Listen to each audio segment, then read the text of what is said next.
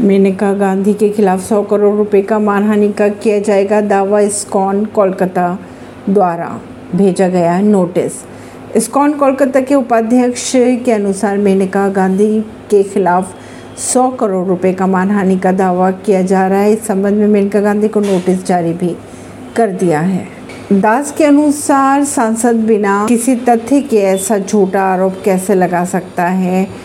ISKCON temple की अगर बात की जाए तो उनके द्वारा कहा यह जा रहा है कि मेनका गांधी का बयान बेहद दुर्भाग्यपूर्ण है। इससे दुनिया भर में फैले उनके अनुयायी को दुख पहुँच रहा है। इसी वजह से 100 करोड़ रुपए का मानहानि का केस दर्ज किया है। भेजा गया है। कोई सांसद केंद्रीय मंत्री भी रह चुकी है, वह बिना किसी तथ्य के इतने बड़े वर्ग के खिलाफ कैसे बोल सकते हैं? परवीन नई दिल्ली से।